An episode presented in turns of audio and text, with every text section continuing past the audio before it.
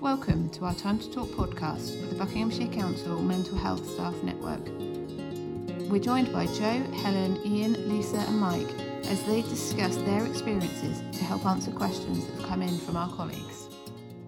Okay, so the next question is um, uh, sometimes I feel like I really I'd really benefit from counselling or support, but I always talk myself out of it because I feel what I'm going through isn't bad enough compared to other people. What advice would you give me, uh, give to someone in my shoes? This is something that I really relate to. I, I did a staff blog on this um, not too long ago about your sad is your sad.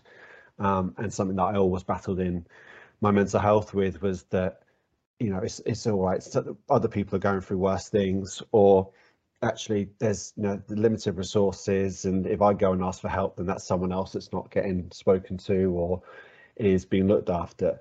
Um, but as I said in that blog, what you've got to realise is that your problems are your problems, and uh, they're not made any less significant by the fact that someone else is going through something that is potentially worse.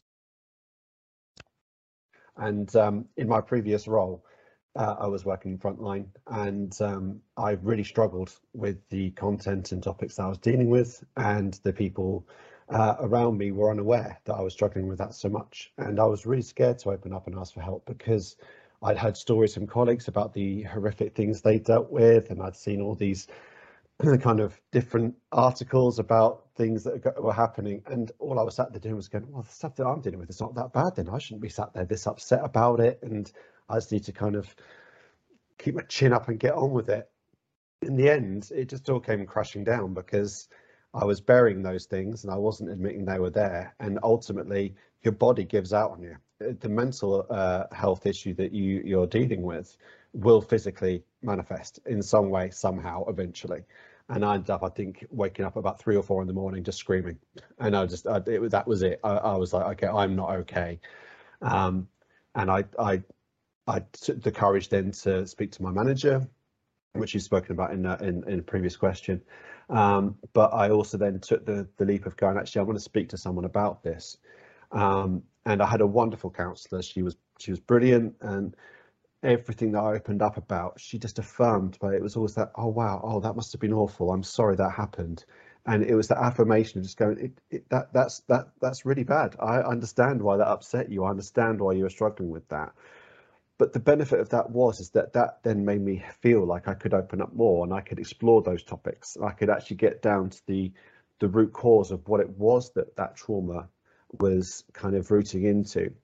Um, and as a result, I ended up finding out that the incident that I that I attended that was actually the real trigger point was probably fifth or sixth down the line of the instance that actually I thought was causing my issue.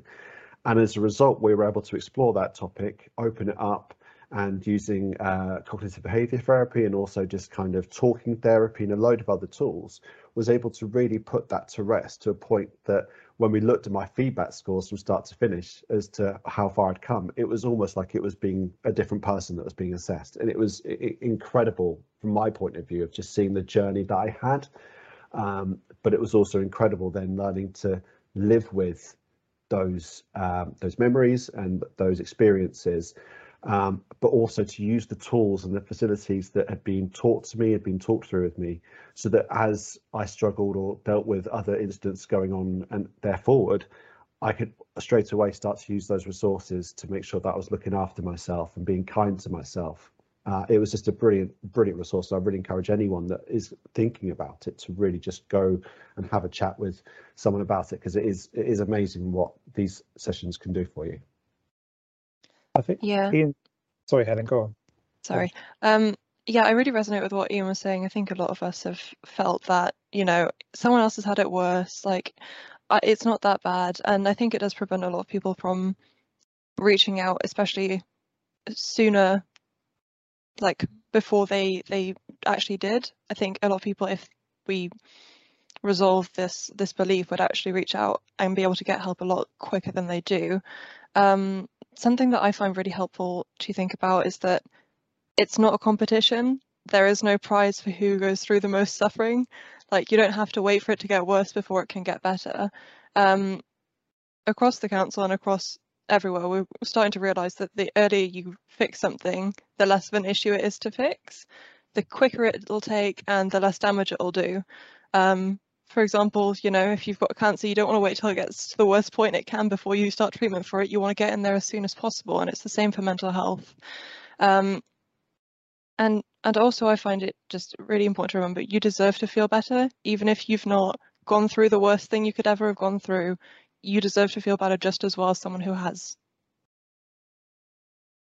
That's absolutely brilliantly put, Helen. You know, you deserve you deserve happiness. You deserve to be well. You deserve to be looked after. And I think, you know, that's how you need to look at your your kind of attitudes towards kind of getting treatment. Is I, I think I use the analogy in my blog of that you could have a broken ankle and the person in the bed next to you's got a broken leg.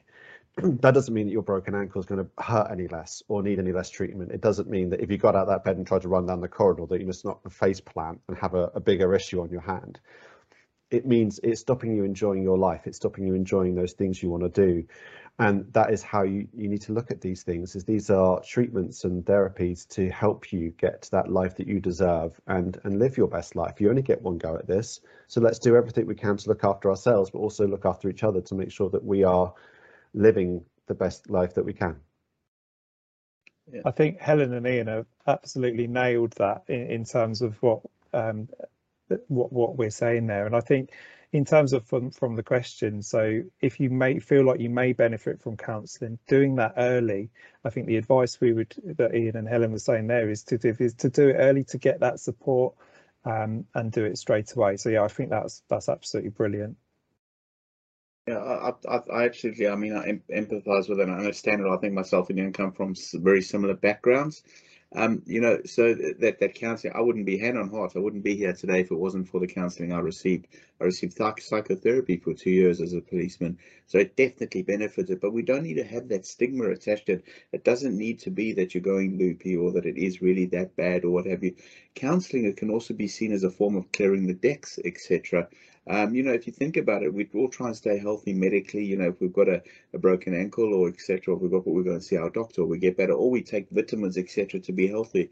Why can't we use counselling as the vitamin to keeping our mind healthy or keeping our, you know, and just clearing those kind of clearing the decks, chatting. It doesn't have to be about any crazy stuff or real intense stuff. Clearing the decks and getting somebody independent to help put things in perspective and give you a few coping mechanisms or guidance, I think is absolutely phenomenal and really can help you out. Don't ever feel that you're any worse off than anybody else. We're all human beings. And I think, you know, a problem uh, shared is a problem halved. And I think there's definitely something in, in the words of, you know, there's, there's a lot of bravery and vulnerability and, you know, just being open. And I think once you share those problems, you'll feel so much better, definitely without a doubt. Thank you, Joe, Helen, Ian, Lisa, and Mike for sharing your experiences. Don't forget to check out our other podcasts as they answer more of your questions about mental health.